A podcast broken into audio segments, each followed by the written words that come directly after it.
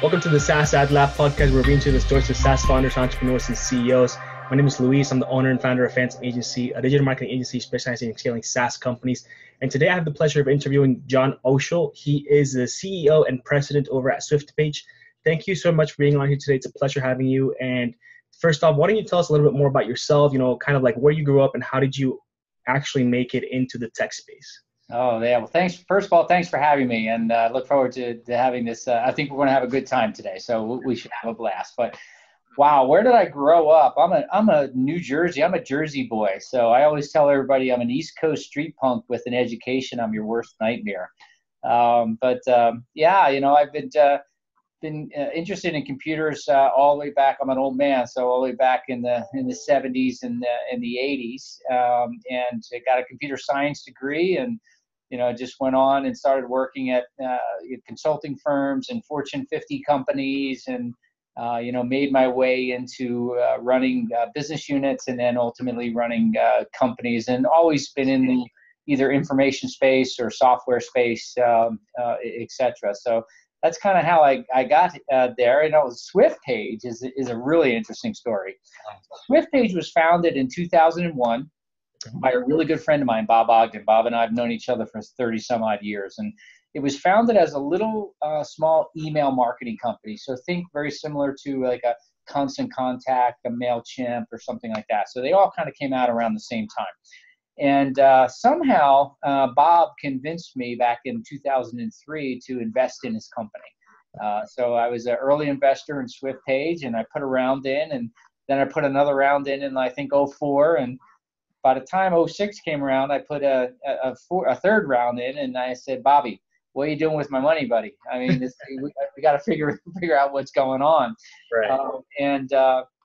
So I came in and kind of helped from an advisory role standpoint, helped them with a strategy, and they really kind of started taking off, and the business really grew from 2006 to 2010. When they were going to, somebody was interested in acquiring them. And so my background is, as I talked about, I've been in all different kind of companies, but I'm very, very heavy into the M&A space. So I've grown companies from, you know, 200 million to 1.5 billion, you know, et cetera. And a lot of that through acquisitive growth. So I kind of helped Bob form a board and navigated them through the acquisition, and unfortunately that kind of fell through, as sometimes deals do. And so, you know, the business kind of just ended up. So anyway, long story short, 2012, I stepped in. Bob asked me to kind of step in and take over as CEO. And I kind of say a funny story is that we were at a board meeting in January of 2012. I went to the restroom, I came back, and somehow I was the CEO of the company. So. And I said, guys, there has to be some kind of a bylaw that says if you go to the restroom, you can't be voted in as the CEO. But anyway, I was actually doing another gig where I was acquiring our largest competitor, so I had to finish that out. And I really took over in July of 2012. And we were still this little email marketing company. So what we did is we said, hey, listen, let's take a look at the SMB space, which is where we were really focused on. And we believe that the SMB space or industry or companies need four digital pillars in order to grow. We call them presence, traffic, conversion and retention, and optimization tools. And everybody knows what presence is, right? That's websites, landing pages, Facebook ads, et cetera. And traffic, everybody knows what that is. Traffic drives traffic to that presence, and that creates leads. And then conversion and retention is all about converting those leads to customers, retaining them and growing them. And then optimization tools are things like finance software, HR software, et cetera. So we were kind of dabbling in this conversion and retention space with this little email marketing company. So our goal was, and our strategy, long-term business strategy was, we were going to own conversion and retention for the SMB. And we were so proud of ourselves that we had came up with this great strategy and like, oh, you know, et cetera. And, but then we stepped back and said, okay, how are we going to do that? Well, the first step is to really define what is conversion and retention, because it's not, you know, a very well-known space. We define conversion and retention as the culmination of a couple of big components. The number one component, or what we think is the center of the universe of conversion and retention, is CRM. right? And if you have CRM, it houses all the existing or all the critical information you need in order to convert, retain, and grow, etc. So he said, okay, that's the anchor. And then there's other major pieces. There's marketing automation, there's sales automation, specifically CPQ, and then there's service management and field service management and things like that. Those make up the big components. If you have all of those in a single platform that is easy to use and intuitive, etc., well, then you're going to own the conversion and retention space for the SMB market. So that's our strategy. We laid that out in 2012, and then we just started to go like crazy to execute against that. So that's awesome. Yeah.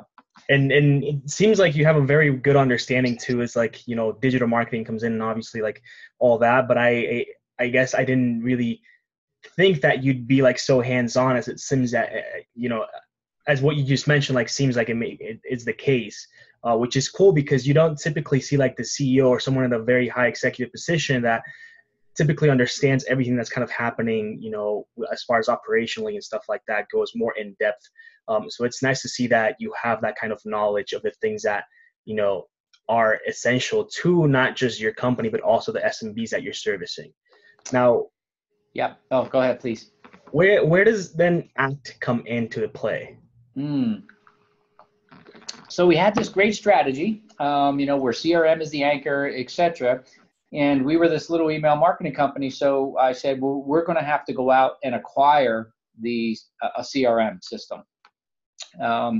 And of course, you know, I was surrounded by all startup entrepreneur guys, and they were just like, no, we're going to build it. And I was like, no, we're not going to build it. We're going to buy it. All right. That's what I do. And so anyway, so we started looking around, and this is, you know, about September of 2012.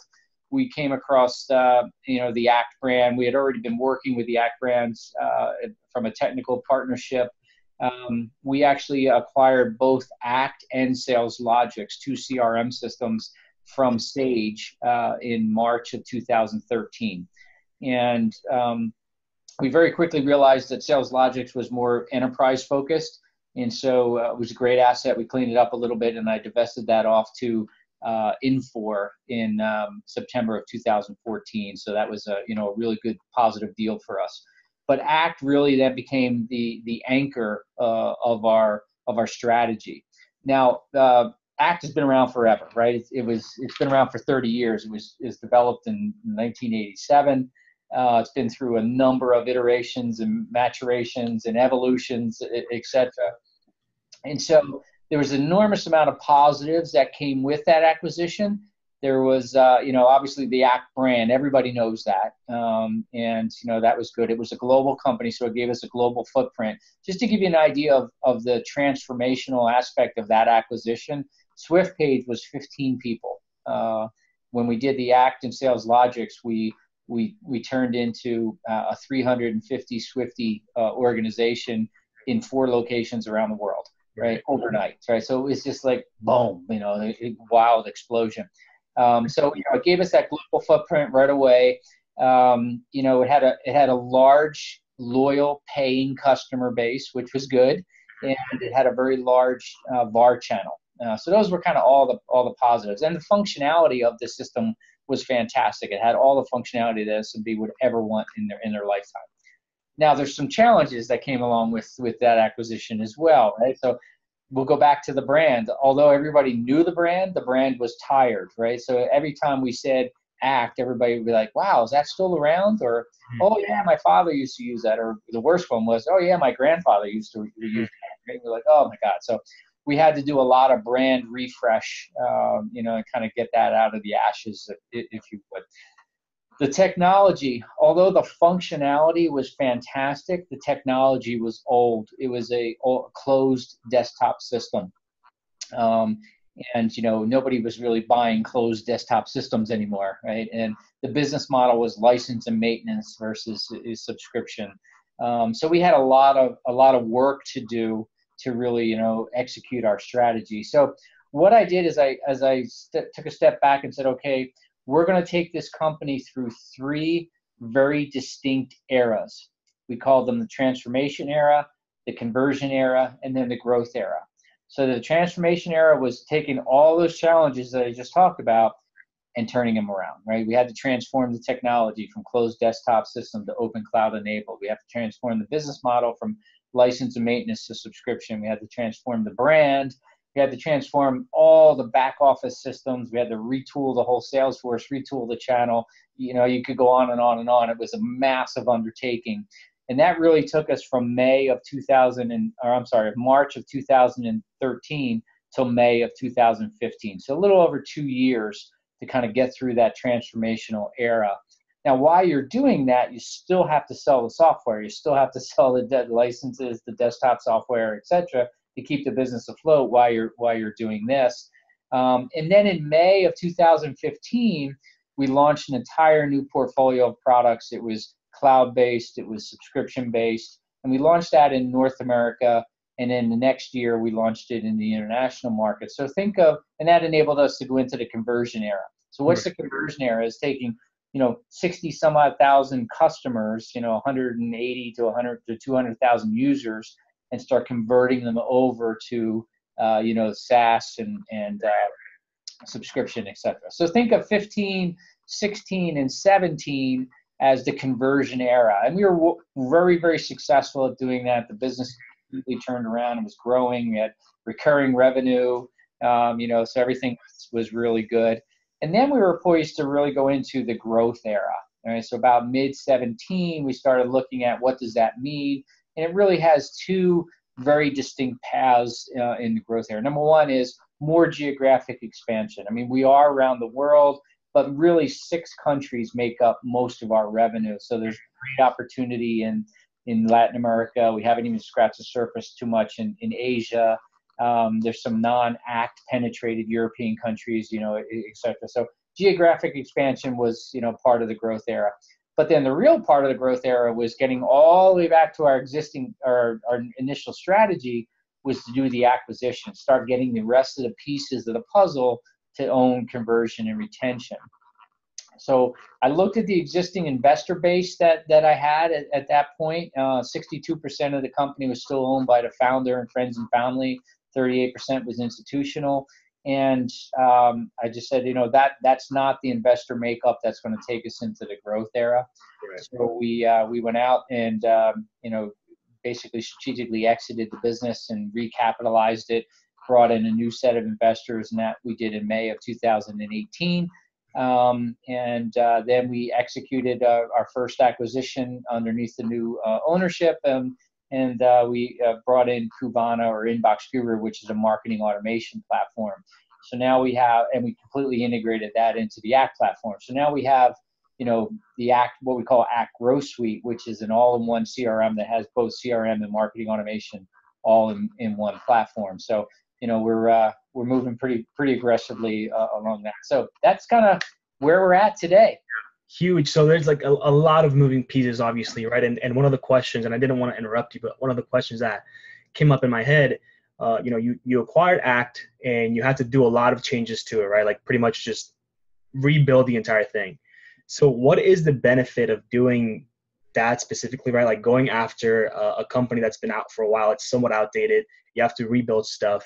Why not build that? Just essentially build another, software from the ground up. And not have to acquire something that's already been out there.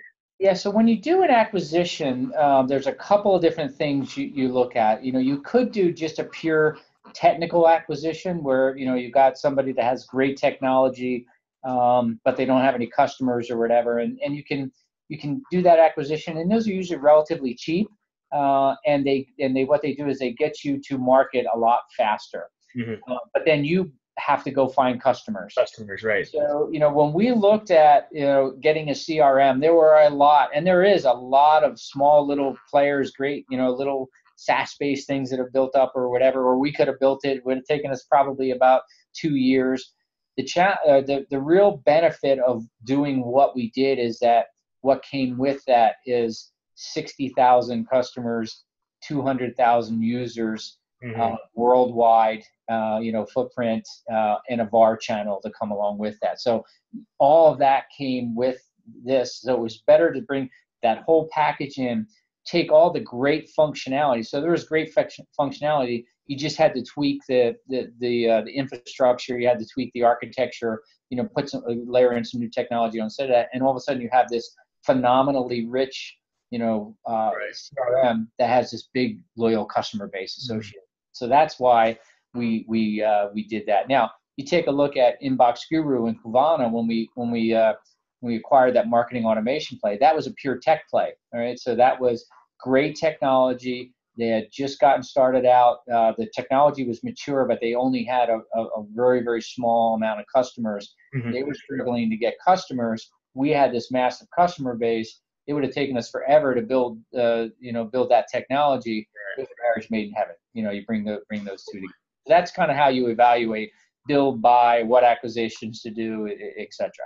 And acquisitions make sense, right? The thing that I guess kind of piqued my interest more was the fact that you acquired it, but then you pretty much had to do a lot of changes, which is, you know, I guess typically you would want to avoid that. And that's one of the reasons why you'd be acquiring too, aside from the customers, obviously. Right. But that totally makes sense, especially if they have a very loyal user base. Now, another issue that I kind of see coming with that also is the fact that you have small businesses, right? Like, and typically you have people that don't necessarily change technology around and stuff like that. So they're very used to their own ways, and maybe even like, you know, what's the right word? I guess they're kind of, I just blanked, but they like to do their things their own way. Yeah. So how does education come into play when you essentially switch out the technology that they've been used to for such a long time? Yeah. How do you deal with that transition then? Yeah, so the number one thing that you do is you've got to make it frictionless, seamless, and it kind of feels like they're coming along with the ride, and they're not making a massive change. And so, you know, what we did is we made sure that the interface and the experience that they were used to, even though it was on the desktop, was the same. And so, you know, it just happened to be, you know, whatever. And if somebody was on maintenance, we just automatically turned them on to subscription. You know, so we did those types of things that we said, hey, listen, it's going to be very, very seamless. And we made the decision to continue to sell licenses while we were converting over. So if somebody said, no, I don't want to go right now, I just give me another seat. No problem. Boom, you got another seat, et cetera. And then you just keep on nurturing them and educating them, all throughout the cycle of what's the benefits of coming over here versus staying here. Mm-hmm. And then eventually, you know, you get, you know, all the low hanging fruit, and then you get the people that were kind of on the fence, and then you get the laggards, right? And those laggards, you have to create like pseudo events to say like, hey, this is not going to work anymore. You got to come over here. Or if this, you know, and those type of things. And then you got to force them a little bit, until you get to, you know, 90% or whatever, and then you say the last 10%, we love you, but you got to come over here. If you don't, sorry, you know, type of thing. So it is a intimate conversation that you need to have, and we started having that conversation as early as September of 2013, where we were letting people know what the future is. Mm-hmm. And, you know, constant education, constantly. Either user groups or town hall meetings or emails or webinars, you know, et cetera. And we did that for a solid 2 years. And so when it was the time to start happening, it wasn't something brand new, you know, type of thing. So very cool. Now, kind of shift gears here a little bit. When it comes to, you know, scaling and really scaling super fast, right? Like you went from, I think you said 15 employees over at SwiftPage to like 300 plus in different countries. How do you maintain culture at that level?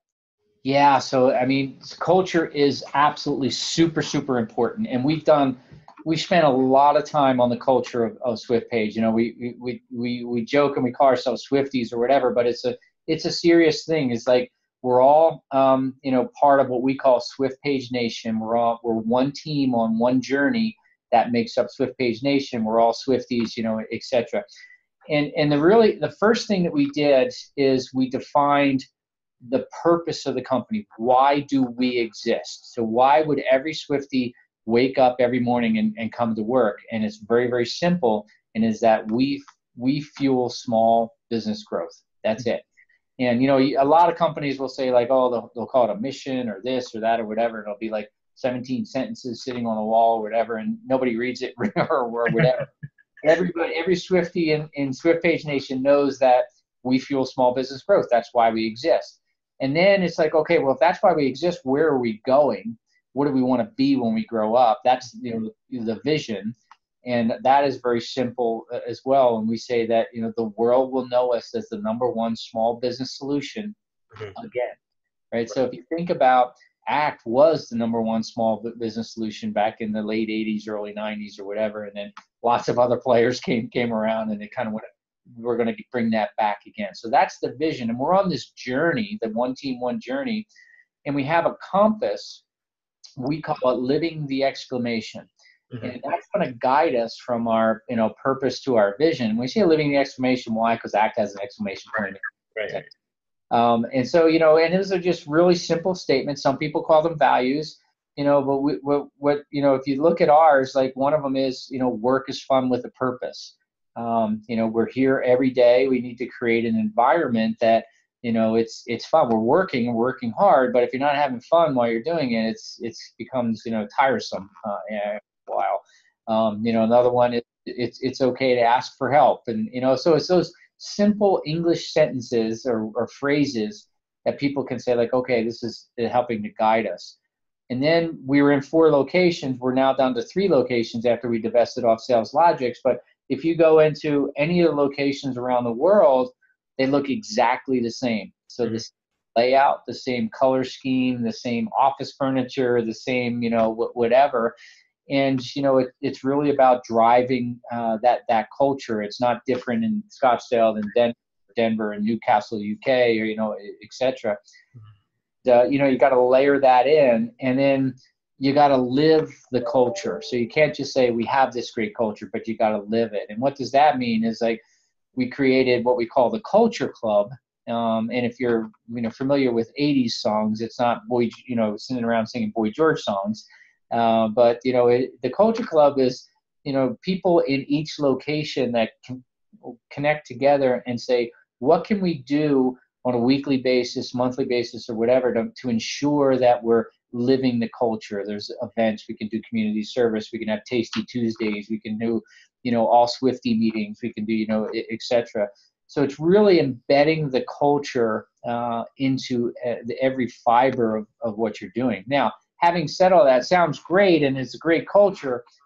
It didn't happen overnight, right? So we had 3 companies that had to come together. You had little SwiftPage, you had a big behemoth of SalesLogix, and a big behemoth of ACT.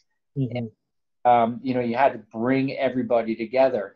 And then, of course, we divested off SalesLogix. So then, you know, the ACT team thought, well, we're getting divested off as well. And, you know, so it took a good, solid, I would say 2 years to really embed the culture into organization.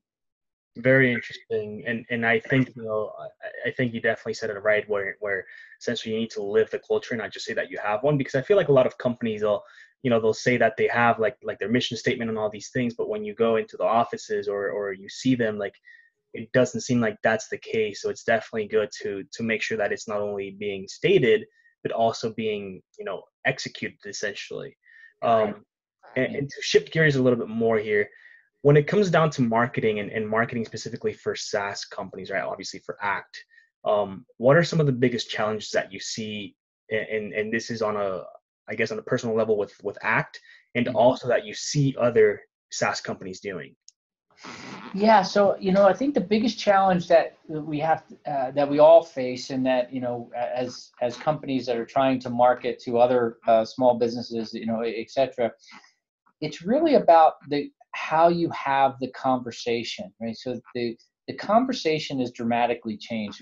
We all know that all the buyers and all the companies today are so much more informed, right? So don't talk to them about features. Don't talk to them about, you know, that they've done all the homework or whatever. You know, I mean, you or I could go on the internet and do all the research that we also need, and we're already probably 95% there as to what we want to purchase or what kind of relationship we want to have.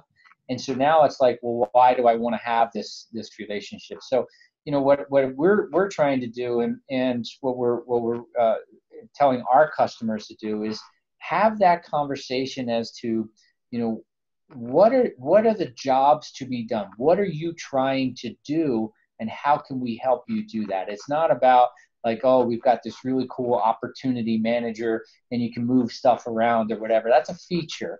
It's right. Like, well, how does that matter to somebody who's like, well, I've got, you know, I've lost 5 opportunities or whatever. So, okay, you need to go from understanding that I want leads to customers to raving fans. I mean, that's really, so, okay, that's what you're trying to do. And so let's have the conversation around how can we help you do that versus, hey, we got this great lead capture form that you can put on your website or those type of things. So mm-hmm. what I always try and say, and what you know, to the listeners of this, is that really look at the tone of the conversation that you're having with your prospects and your customers.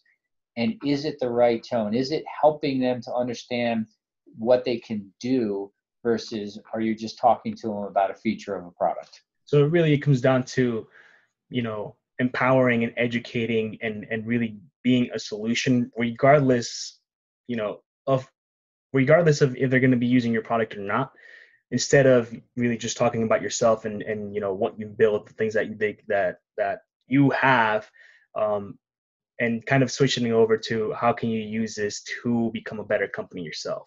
Exactly. Yeah.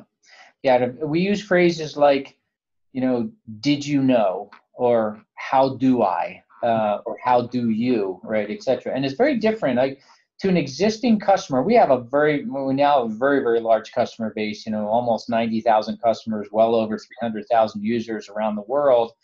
And so you have to have a very different conversation with them. They already know us. They already know, they have a relationship with us. They know our platform, et cetera. So now, you know, that's really the did you know conversation. Did you know that your platform can help you do this? You know, did you know that you're probably having the same issues that all these customers or people like you are having? And did you know this is how you can handle that? Mm-hmm. And then as, you know, new folks is, you know, they're kind of more looking like, oh, you know, how do I do this or how do I do that? And so you got to have that how do I conversation with them. So did you know and how do I? Is probably the you know, 2 ways to come about. It's essentially to reject. Very cool. Now to get a little bit more into a couple of personal questions here, since we're getting close to the time. What is something that you're not very good at? Oh man, I'm not good at bowling. We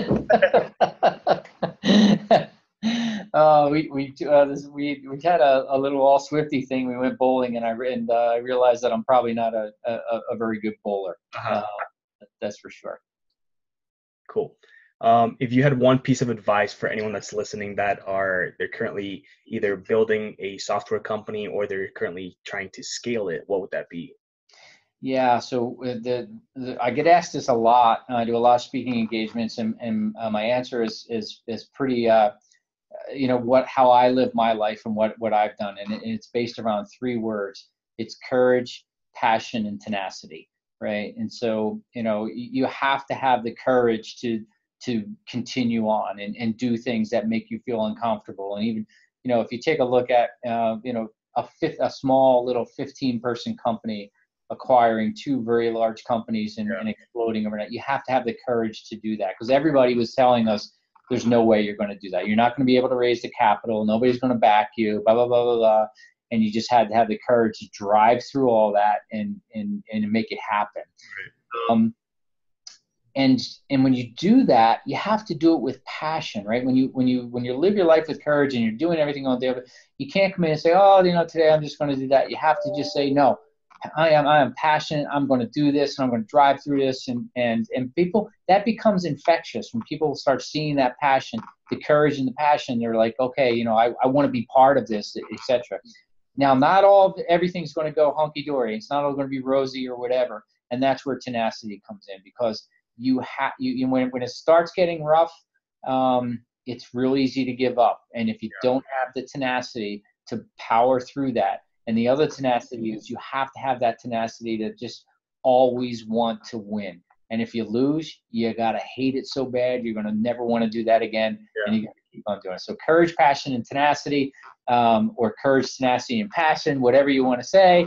Those are the three words that, you know, I live my life by. That's what all the Swifties drive. And, you know, if you're a listener here and you're, you know, starting up your business or want to start up the business, man, use those three words and drive to where you want to be. Great, great. Thank you for that advice. And what are some of the companies that you look up to in the SaaS space? Well, you know, you kind of look in our space. You have to watch what Salesforce is doing, right? You look at companies like Salesforce. You look at companies like HubSpot. I'll tell you, I really like a company, Zora. I don't know if you've seen those guys at all. They're a subscription management system, and so I think they're doing some really great things. So there's some really cool stuff that is going on. I think that, you know, when I look at those companies, and a lot of them are enterprise focused, I'm just saying, like, okay, how can we take what they're doing and then small businessize it and make it easy for the small business to be able to absorb. Very cool, very cool. What's your favorite book? You know, my favorite book. Well, Malcolm Gladwell is my favorite author, right? And so, you know, everyone from Tipping Point, but I would say that. You know, the one, David and Goliath is the one I just finished. And I think that's, you know, a really good one. Outliers is probably my favorite, you know, from that standpoint. Very cool. And where can people find you online, John? You know, John or J Oshel at SwiftPage.com is my email address. You know, at HJOsh is my Twitter handle. John Oshel is my LinkedIn. I'm very active on Twitter, very active on LinkedIn, and I do answer all my emails. So you know, connect with me. Go to act.com and, you know, check it out. You can go to swiftpage.com and you can find me there as well. Very cool. And last question: do you have any questions for me? Well, you know, what can we do to help you? I think this is a fantastic, you know, podcast. You know, we have tons of small businesses that are our customers. You know, maybe we can help each other out. And if there's anything we can do, just let us know. Definitely. You can definitely help out by sharing the podcast, subscribing if you want, if you like the content, obviously. And really just, if you know anyone that should be on the podcast or you think that they could get some value from it, share with them. And if you have anyone that might want to be part of it, let me know or let them know, and then we'll get them on here. And thank you so much, John, for being on here. It was really a pleasure having you. I think you really dropped a lot of, you know, insightful information on a lot of people, whether they're, you know, starting out or whether they're like in the late stages of their company, they can take it away and start implementing, executing on it. So I think it was really good and really insightful again. So thank you so much for being on here today. No, thank you. Thanks for having me. I had a good time. Thank you. Speak soon.